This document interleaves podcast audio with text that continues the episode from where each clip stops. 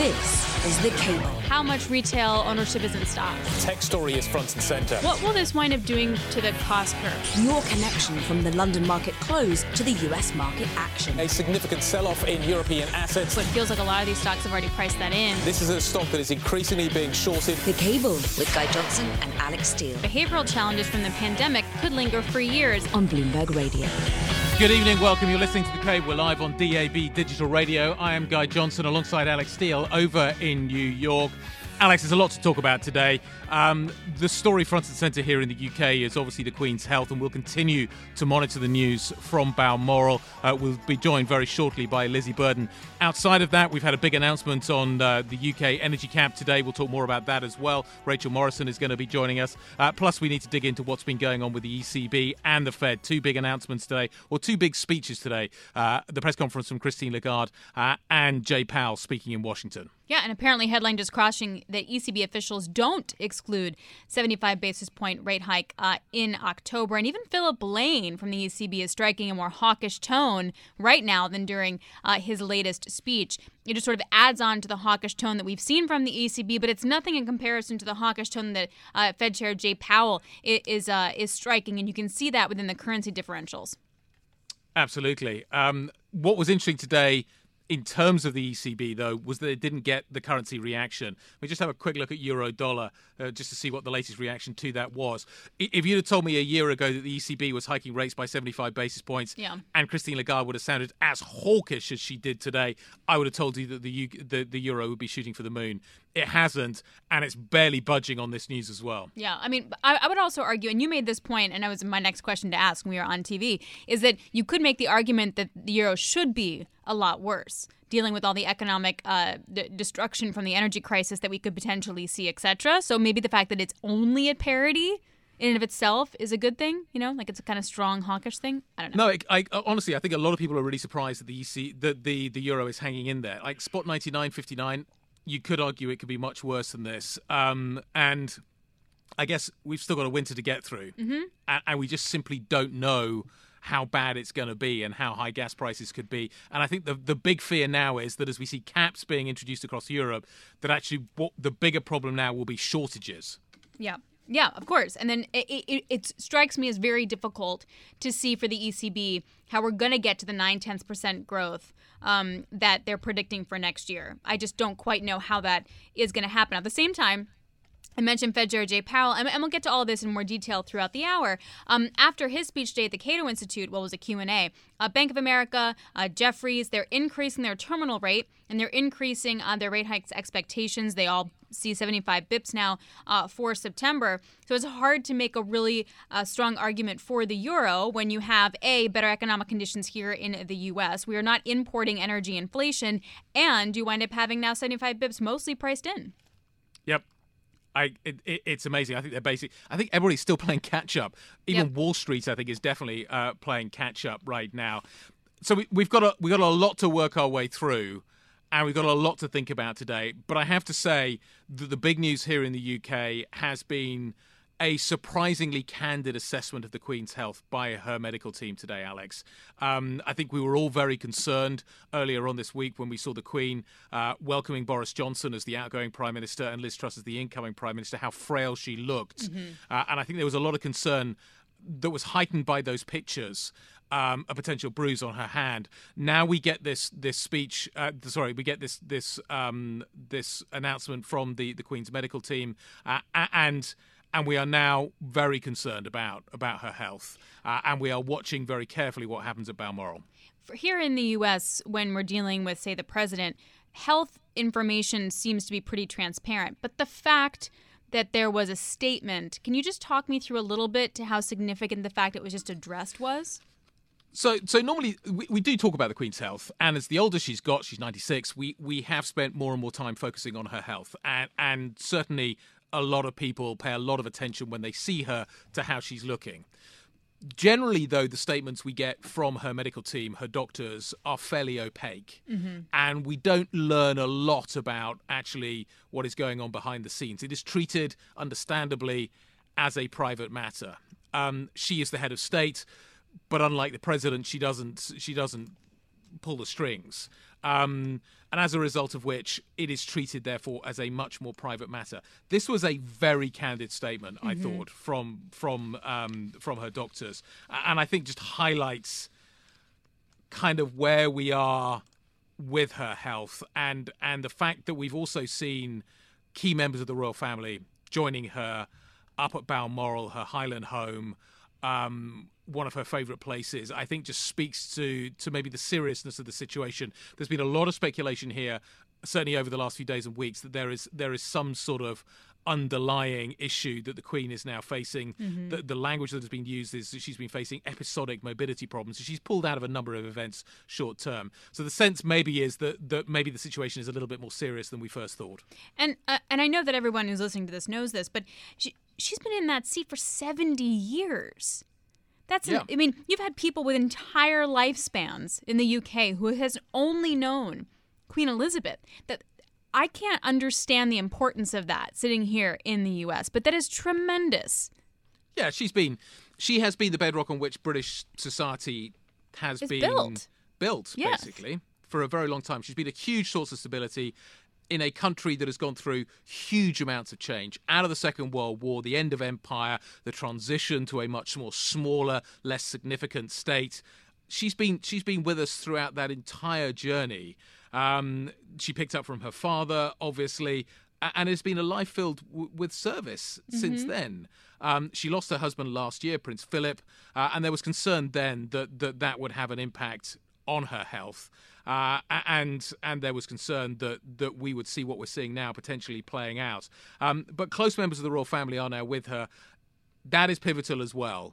That there needs that there will be uh, an almost instant transferring of authority of power to Prince Charles, the Prince of Wales.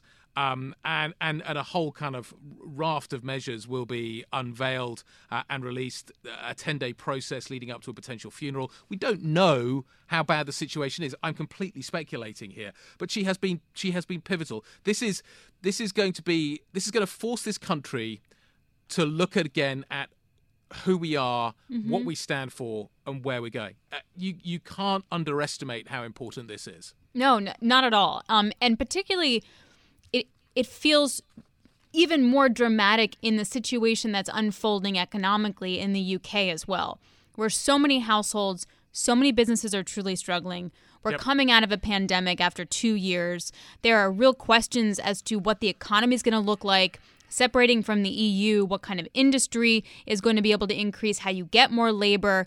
I mean, just in terms of the economic situation that you guys are in over there, it also is a quite pivotal moment. And you have to wonder what the passing of the queen would do for that. Does it bring people together in a different kind of way? Does it make you reevaluate what kind of country you want to be in, in 20, 30 years?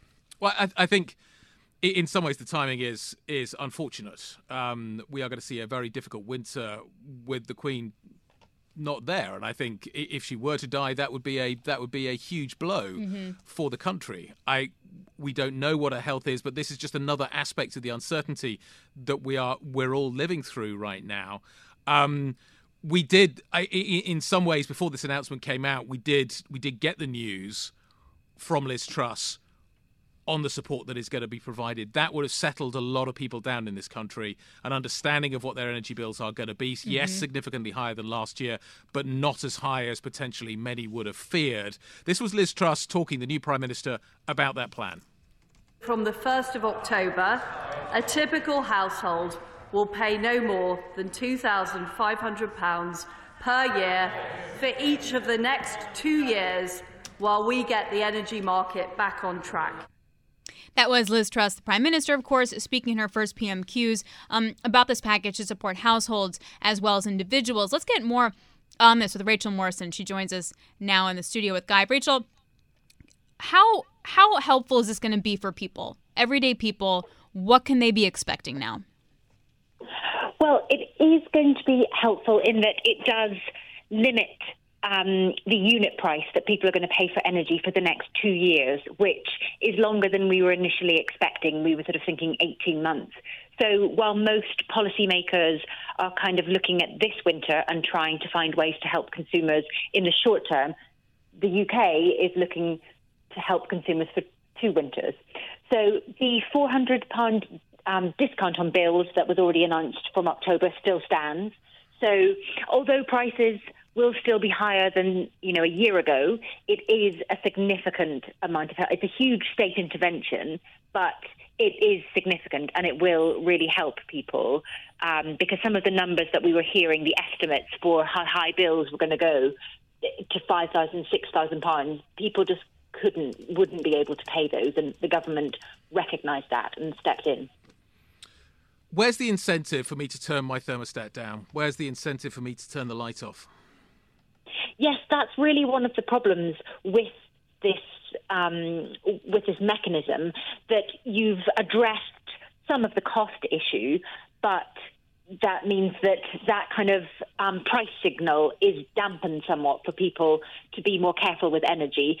In response to that, the government has said that because prices are higher, that will still be there, but perhaps we won't see that kind of panicking of turning the lights off whenever you leave the room. And um, there was a great um, graphic story that we had about how much energy each appliance uses Yep. in your home.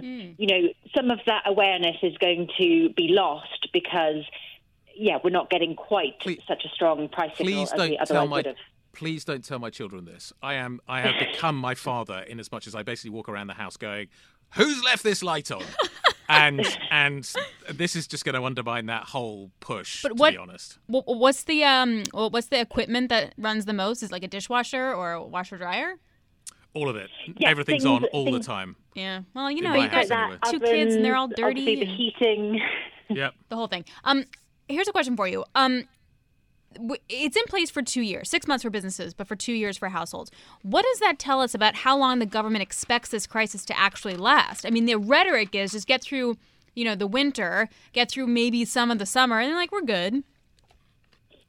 Yes, it's it all comes down to the problem that people see looming with the kind of gas storage levels this winter. So, as we know, we filled up those gas storage levels in Europe, but we filled them with Russian gas, which we're no longer getting.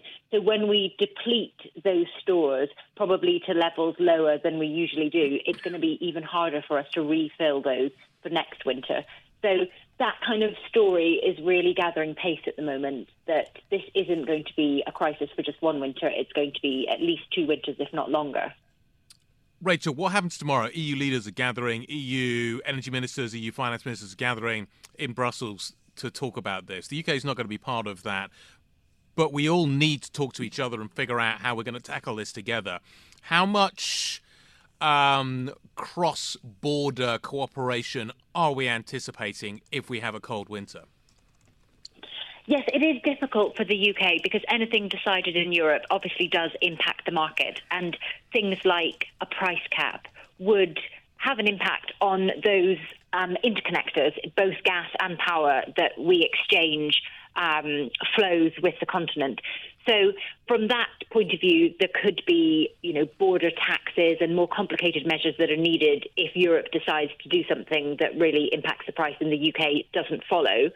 Um, when it comes to one of the big issues, uh, liquidity and providing liquidity for companies for trading, the UK seems to be in line with what we're hearing um, coming out of Europe as well. That the energy companies, utilities in particular, are finding the collateral requirements for margin calls just crippling, and we're seeing increasing um, evidence of governments stepping in. We saw the, the Bank of England and the Treasury announce a £40 billion fund for the UK, and we expect Europe tomorrow to announce something similar, some, some way of helping companies with government or state backed credit facilities. What's the kind of unity you think we're going to get out of the ministers tomorrow? Is everyone going to be on board with the same kind of thing? We've heard a little bit in the run up of which countries support what, and we're sort of getting an idea that the price cap for renewables and nuclear of 200 euros, that that is likely. I think the interesting one is going to be the possible cap on Russian gas supplies, because we have very different views on whether that's something that Europe wants to do, whether it's going to even be effective because we're not getting that much Russian gas anymore, and some of the things that Vladimir Putin has said will happen in response that, you know, Europe just won't get any Russian energy if um, there are price caps. So I think that one will be interesting to see if that makes it through, because obviously that would be quite a kind of bold move by Europe. Absolutely. Rachel, thank you very much indeed. Great coverage as ever. Bloomberg's Rachel Morison. The, the ECB, Alix, is having to look at this very, very carefully as well. And there was um, some comments today from Christine Lagarde talking about the fiscal response that we are seeing. Clearly, monetary and fiscal slightly different pages at the moment in terms of what is happening here. So let's focus next on what we got from Christine Lagarde at the ECB. We'll go to Frankfurt live. This is Bloomberg. This is The Cable with Guy Johnson and Alix Steel on Bloomberg Radio. We made forecasting errors, as did all the international institutions, as did most of the economists, because it's virtually impossible to actually anticipate and include in your models COVID, the war in Ukraine, the energy blackmail, so yes, we made those errors. And when you get you, you, you go under the surface and try to find what is the origin of those errors, it's predominantly related to energy. That was Christine Lagarde speaking earlier at the ECB's press conference. This is when members of the press started asking about their economic models. The idea is that you're looking at inflation next year at a high of 5.5% and then growth of just 9 tenths of 1% next year. Can we trust those models? She was sounding a little bit stressed and a little bit defensive, to be honest, and then continued to go on to say, Can you forecast what's going to happen to energy prices? Let's get more details on this with Jana Randow, who joins us um, on the ECB. That was a fascinating sound that we just played from her because that was a defensive move I think she was making. She's not wrong, but still, it is their job to make these economic models work. Absolutely. And uh, I think what uh, they have struggled with a lot is that uh, those models uh, cannot forecast uh, what's happening. Um, uh, admittedly, a lot will, a lot depends and has depended over the past half year on um, the mind of Vladimir Putin in Russia. And um, you know, show me which model can can do that. not even gut feeling can can probably capture the risks that that you know may, may come from from decisions he takes. Um, but that said, um, the the forecasts are stunning, uh, as you pointed out. Uh, inflation is is very very high. Um, growth, the growth outlook looks um, well, um, moderate and and modest uh, at best.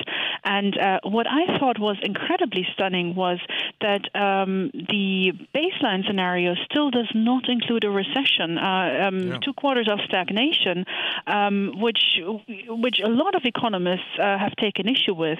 Um, what she also said, and I thought that was that was uh, really telling. There is a downside scenario in the forecast, and that indeed has a contraction of 0.9 percent uh, in there for the next year. And and listen to that. The assumption uh, that's driving that downside risk scenario um, is that Russia stops all gas deliveries to Europe. And uh, following the news over the past couple of uh, days and weeks, of course, we're pretty much there. Mm-hmm. Um, so that tells you something about which scenario is the more likely one at the current juncture. There's always a follow up story. There's always a finessing of the narrative you've broken some great stories uh, on the back of ECB announcements, and we get another one today. ECB officials don't exclude a 75 basis point hike in October. We're not done yet, it seems, and the narrative seems to be persisting in a very hawkish tone. That's very that's very very true. Um, Lagarde herself was was very very hawkish. Uh, she said um, several further increases are necessary. Front loading will continue also in the future. She did say 75 is not the norm, um, but when you talk about front loading, then um, it's certainly part of the debate. And um, a lot of a lot of the people that we've spoken to since uh, the press conference or between the press conference and now they've said look if the if the outlook doesn't improve and uh, you know looking at looking at the news and looking at the numbers and looking at what kind of information arrives until the ECB's next policy meeting then um, you know, I would be willing to bet that those 75 will be a very serious option on the table indeed. The energy ministers are going to be meeting to talk about emergency measures to help people deal with high power prices.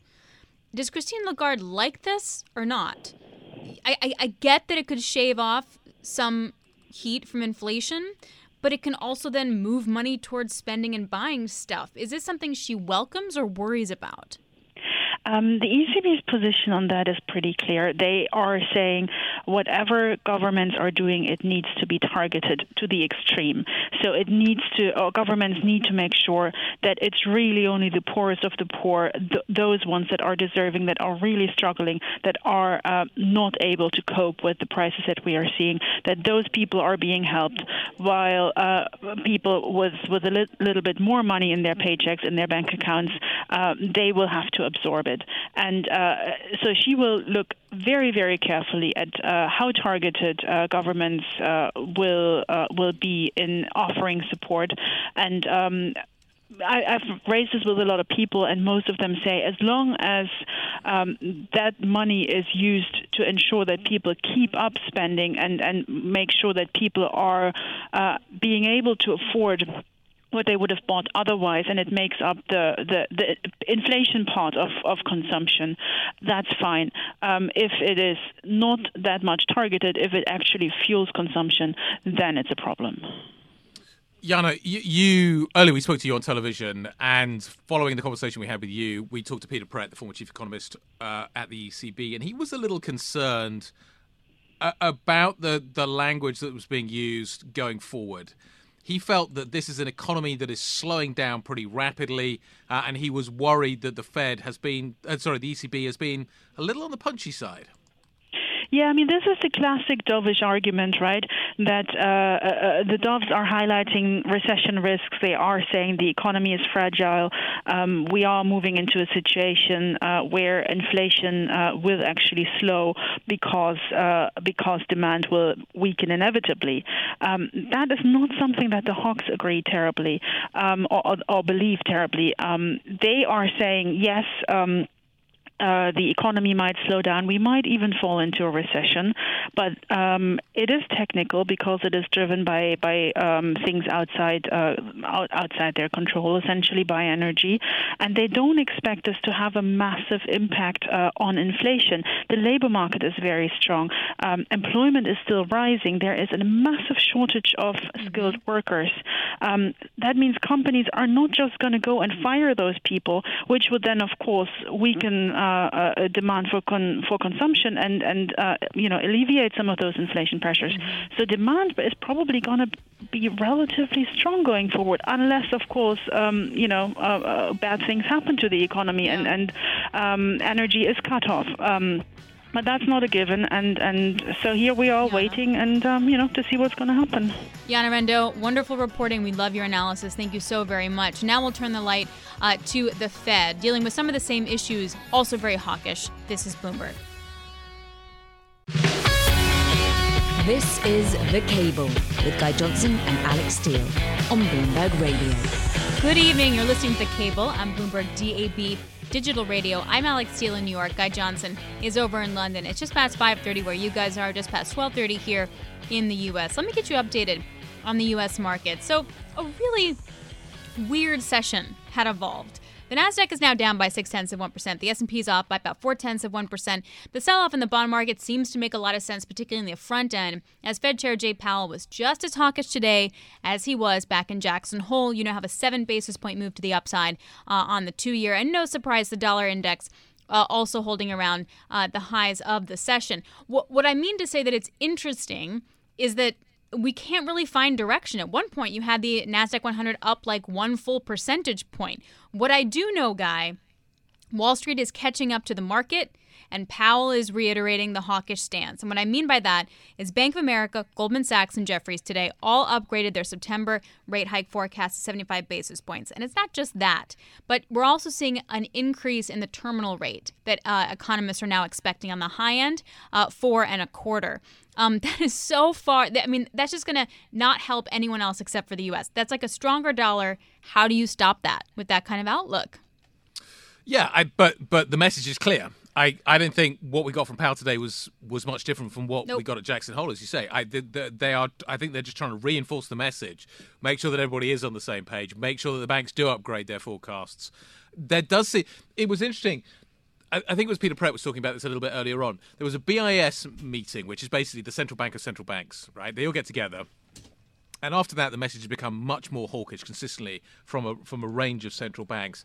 And clearly, they decided they all need to sing from the same hymn sheet. We are going to be listen to us, pay attention. We're not kidding. Mm-hmm. We need to go much more aggressively here, and and the market's been conditioned for so long that ultimately the Fed will blink and other central banks will blink, that it's taken them a long time to catch up to that. Yeah. Uh, and, and even um, Evans um, speaking now, too, from the Fed, uh, he is worried about the global economy slowing down, but the, the Fed's not going to slow. They're going to just keep on going. They got to get got to cool prices. He still believes they can do it without a recession, but nonetheless.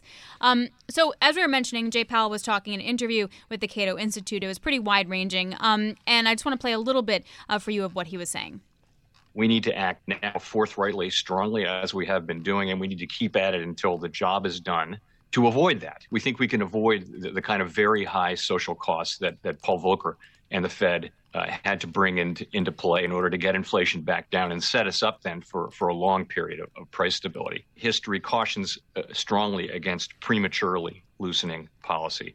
I, I can assure you that my colleagues and I are strongly committed to to this project, and and we will keep at it until the job is done. Jay Powell, of course, speaking at the Cato Institute. So, who better to talk to? Michael McKee, Bloomberg International economics and policy correspondent, joining me here in the studio. Did you learn anything new today? Uh, not really. Um, this was an opportunity for Powell to basically drive that message home again that you a guy were just talking about that we're not going to give up. We're going to make inflation our priority and even if unemployment starts to rise we're going to keep raising rates until we see inflation go down. Uh, that was the message he delivered at Jackson Hole and this is a, a little more relaxed version of the same message today. Where does that leave us? Is this is this basically 75, 75, 75. I, it, it, does seem as if the uh, as if Wall Street is finally catching up. The market is pricing in the possibility the next meeting does deliver 75. That makes it much easier for the Fed to do that. Is this the way that we're going to be playing this? The Fed is going to be out in front and the market's going to have to be playing catch up. Well, I think I, I hate to sound like the Fed, but I think it's going to be meeting by meeting, depending on the data and you'll get clues from what Fed officials are saying ahead of time. They have already laid out um, the idea that at some point they will scale back the size of their increases. And I think what you'll get is a, a more of a hint of where they think their pause rate is, which mm-hmm. may end up being the terminal rate. Um, it's somewhere around 4%, maybe a little below, maybe a little above. And the closer they get to that, the less they'll have to do if they keep front loading. And then the issue is what are the data telling the markets that the, the Fed will likely do? Well, in terms of the of the data, I wonder going forward what we need to pay more attention to. The CPI or the supply and demand massive mismatch that does not seem to be solving itself in the jobs market.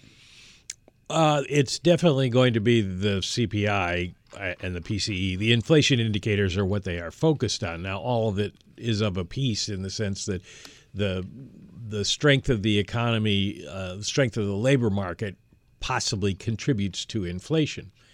You can maybe look at it as a secondary indicator in the sense that you look at the inflation numbers to get a feel for what the Fed is going to do and the jobs numbers for a, feel of what the reaction is going to be in the economy. The Fed thinks the economy and the labor market are strong.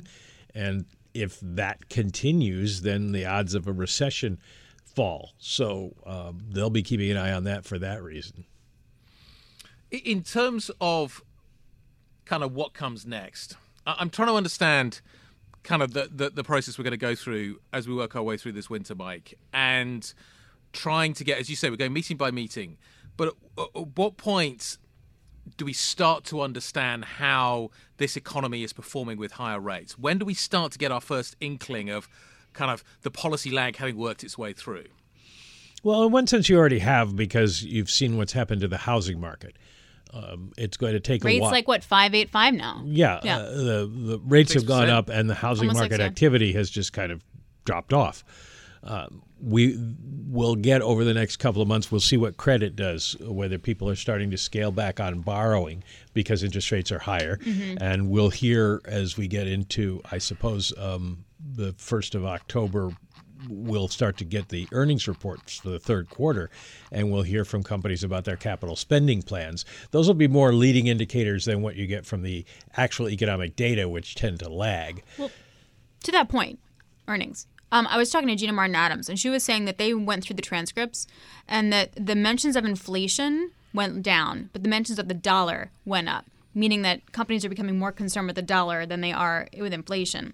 Um, Jefferies, in their note that they put out just an hour ago, said that the stronger dollar could represent as much as a 100 basis point hike from the Fed, which would feel like the terminal rate was at 5% and not 4%.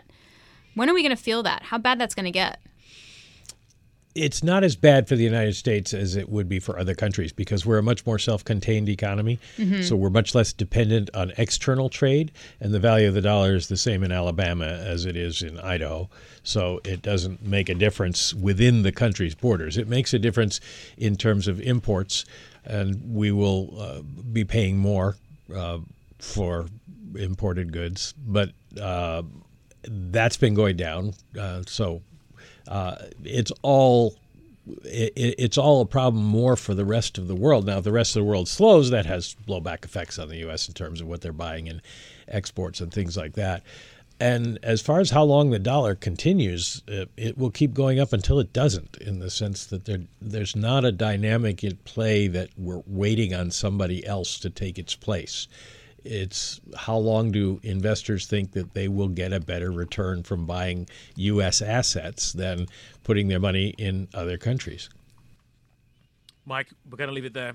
It's going to be uh, an interesting road, an interesting journey. Great to have you along on that journey to guide us to which way we're going next. Uh, up next, Alix's favorite subject. Honestly, I, I'm going to sit back. I'm going to take it easy. We're going to talk about sports. She's got. Oh no, no, sorry, that's Kailey Leinz. Yep, just kidding. Yeah, yeah, Just yeah. somebody- We're, we are different. We are. somebody, we are different. somebody completely different. Amazon, sports, NFL. It's all coming up next. This is The Cable with Guy Johnson and Alix Steel on Bloomberg Radio. Good evening. You're listening to Cable, Bloomberg DAB Digital Radio. I'm Alix Steel in New York. Guy Johnson over in London. So, the National Football League, we call it the NFL here in the U.S., uh, will kick off its regular season on Thursday. How you watch it could be changing. So, starting September 5th, if you want to watch football, and I mean football, American football, Thursday night, The game you don't play with your feet. You Just don't play with your feet, you play with your hands. No, so not not football. Well, you can kick it, but anyway. If you want to watch it on Thursday, you're going to log into Amazon.com Prime Video streaming service. For you guys over in Europe, that may not seem like a big deal because there's been a lot of exposure to streaming sports uh, on Amazon for a while. But here in the U.S., it's a really big deal. Let's get more on this with Ed Ludlow joining us from San Francisco, who we are so happy is back. We missed you very much. Congratulations on the marriage. Thank you. I missed you guys a lot. He lies. Um, walk me through uh, how Thursday Night Football on Amazon is a big deal. Yeah, it, it- it's a big deal because it's a potentially new audience on the NFL side, and it's a nut that Amazon has been trying to crack. Right, this is a com- a fierce um, battleground for the legacy broadcasters, Fox, CBS.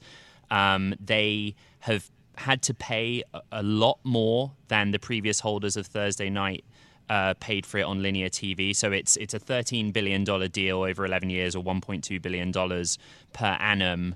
They paid eighty percent more for those Thursday rights than the previous holders did, which was Fox, and that contract ended a year early. So that gives you a sense of of what they had to do to get it. But it is still significantly less than um, the Saturday and Monday football. And as you guys were joking, football, American football, we're talking here. Um, and, and let's be honest, I think you know most Americans would would accept Thursday night fixtures have traditionally not been as sexy. They're not been the big marquee fixtures that the weekend ones are, but it's still a foot in the door for Amazon. And is it the thin end of the wedge? I.e., does this change football and the NFL forever? Are other streamers going to be following in behind Amazon?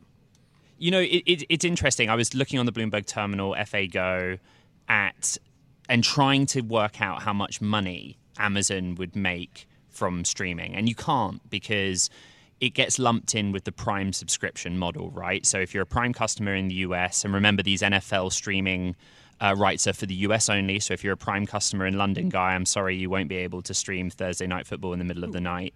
Um, but it's around 7% of sales annually and each quarter for Amazon for the full Prime subscription. So we have no idea how much of that 7% comes from content streaming. You know, the other big event recently for Amazon has been Lord of the Rings.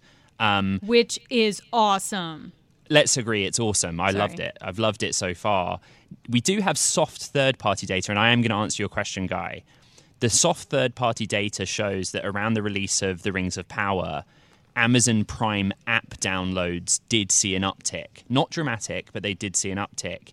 And so I guess the question is is Amazon attracting a new audience, a new a new section of customer that's willing to pay the $139 a year for Prime because they love Thursday night football so much that they're aware they can get it on Amazon Prime and they're, they're, they're happy to do it. Yeah, that's what I don't quite understand. Is like what they're trying to is it the ads that they want to capitalize on? Like, do they really? Like, how? I'm already a Prime member, so how are you going to make money off of me from that? Like, how much can they really? If you're not a Prime member already, is that enough to make it happen? I mean, am I going to go buy toilet paper watching the NFL? Like, I, I genuinely, and I know I'm short sighted. I, I don't get it. Okay, answer your question directly. Of the 100 most watched broadcasts on television in 2021, 75 of them were sporting events. Okay. Really? and the market for TV advertising, linear TV advertising, streamed content TV advertising is $66 billion a year. I think, Guy, you and I talked about this on television in the prior earnings quarter. The big boost on the bottom line for Amazon was its advertising business. It did surprisingly well in a mm. quarter where its advertising peers suffered. So, yes, to directly answer your question, Alix, it is partly an ad play as well. Sports. Sports. I, th- I thought you did well. You did Thank well. you. honestly, you did well. You looked really confused talking to Kailey a little bit earlier on, but but with I, I think I think I think Ed You threw a nailed it. shade. You- Well, Ed's the best. I mean, Kailey's the best. You guys are the best in different ways. I did read the article at least twice to truly understand what I was talking about. Ed, thanks a lot. Good to have you back. Ed Ludlow uh, joining us. You're listening to The Cable. This is Bloomberg. This is The Cable with Guy Johnson and Alix Steel on Bloomberg Radio. Good evening, welcome back. You are listening to The Cable. We are live on DAB Digital Radio. Uh, there are many challenges that we face at the moment. Um, we are dealing with this uh, energy crisis. Uh, we're trying to deal with inflation. But in the background, there is still this issue of COVID that we haven't completely dealt with yet. Uh, the Chinese mega city of Chengdu extending its lockdown, the COVID story persisting there. Today, we heard uh, a statement from the US consulate in Hong Kong. US travelers with COVID symptoms um, should reconsider traveling to Hong Kong. Uh, were they to be found to be positive, they risk a stay in a government facility uh, as a result of that positive test. Uh, so the situation remains significant. China obviously remains the epicenter of the story, but we are heading into winter, and it's going to be a very bumpy winter. We haven't spoken to him for a while, uh, but uh, Sam Fazeli rejoining me here in the radio studio. Sam, we haven't seen you for a while. I feel we're in need of an update.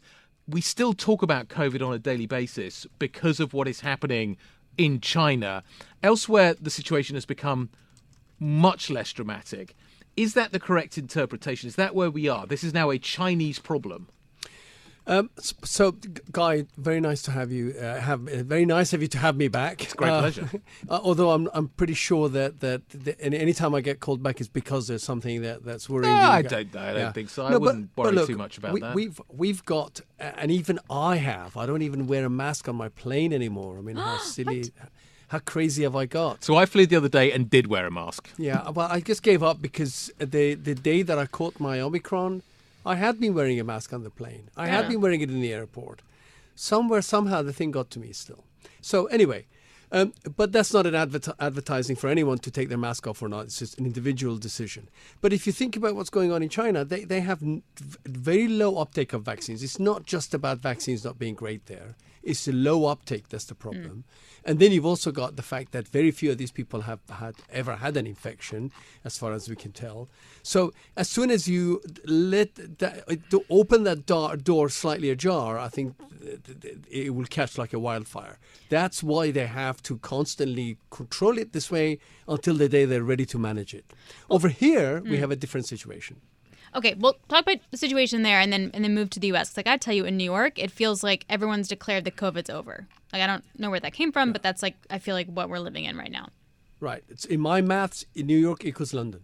It's the same Hmm. here. I don't know if Guy has a different feel about it. I- view I- it. it- it is. It is. It is not a Gone. concern. No, it's finished. As far as uh, in people's minds, it is. I mean, the Sh- should it be, infections are still though? there. I, I, so I, I was on holiday last week. The the breakfast buffet is back in a big way. Ah, no one should have that. Everything. I'm going to a conference, cancer conference tomorrow in Paris. I'm really interested to see what people are doing. Are they wearing masks in the auditorium, which is like being in an airport? I Why would was in wear a a mask I was at a conference yesterday. Nobody nobody wore masks. Well, it I was like tell you- free season. Yeah, I really don't want to be wearing a mask all day for five days. But the point is, here's the question. We've been through a wave. Why do these waves end? What happens? Am I going to be waking up one day having dreamt this amazing outcome that perhaps somehow we're um, not necessarily going to be seeing big, big waves? I think that is What? Okay, uh, just- unlikely. Just, stop for a second. Why do waves end? This is. I'm really curious about this because it seems as if, to my mind, that we suddenly hit a point. All, I, we talked a lot about herd immunity at the beginning, but actually we. But, but maybe we get to a threshold where actually maybe it's not herd immunity, but it's enough of a break in the system that enough people have had it, and that's levels much lower than anticipated, and it kind of fizzles out before it comes back again, as you say, in the next wave. Yeah, but you ha- you have one issue, and, and that is that we don't really know how good the testing is at the minute. All I can tell you is that if you look at test positivity, the number of tests that are coming back positive is at ridiculous numbers. In the U.S., it's like forty three percent. In Ger- sorry, in Germany, it's forty three percent. U.S., it's, they're all in double digits. So that means that there's a lot of infections that are going on that we don't know about. But the, why do they end? Well, it finds eventually all because it's not lockdowns anymore, right? Yep. Mm-hmm. It's eventually finds all those people who are susceptible to it. A whole bunch probably had some immunity that didn't allow them to get an infection. And uh, there's those magic people who don't se- ever seem to catch it. So it just Hmm. burns itself out until the next immune escape variant comes along, where I'm worried we might have one for the winter. So that's what. So we're all going to get now our Omicron focused shot. Then that means, from what you're saying, we're expecting a different variant than in the winter that's going to kind of blow the whole thing out of the water. Well, there's already subvariants of the subvariants that are that are kicking around with new mutations that give them even more escape from antibodies.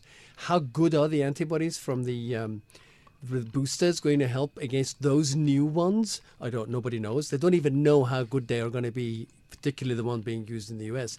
against BA45 currently in the U.S. because it's only been animal studies. So it doesn't make, mean it's unsafe, but we just don't know. Okay, so what do you think is going to happen this winter? So I I'm I I think it's going to be a game of two two different sides here. On our side, we have the BA1 vaccine that's currently being pushed out. Yep. I think that's going to prove to be the lesser of the two vaccines versus the one in the US. So I'm worried that you'll get a little bit of a, uh, a, a control against infections, and we'll still get our wave here. In the US, it's like more likely that the BA4-5 val- bivalent that they're using is more capable of blocking for a while, but then the question is how long. So Mhm. if you if everyone rushes to get their booster in the next four weeks, you'll probably start seeing another wave or start of infections rising by Christmas. Awesome. Um, quickly, go back to China for a second. After the uh, People's Congress in October, do you think that there'll be a big pickup in vaccines and it's kind of a, a big move to the R- uh, mRNA ones? Well, if, they're going to do that, they haven't got a deal with anyone yet, So at least not with the Modernas or Pfizer BioNTechs of this Mhm. world. So the question then also is that wh- what are they? What would have changed suddenly for them to want to go out there and push people to get vaccinated? Why haven't they done it all this time now? Mm-hmm. Fair point. Sam, we miss you. We love you, even on good news days, kind of. Uh, Sam Bloomberg Intelligence, always a sincere pleasure. Thank you so very much. Um, well, you've been listening to The Cable. Hope you enjoyed the show. Guy, you have a busy, busy day now still in front of you, right?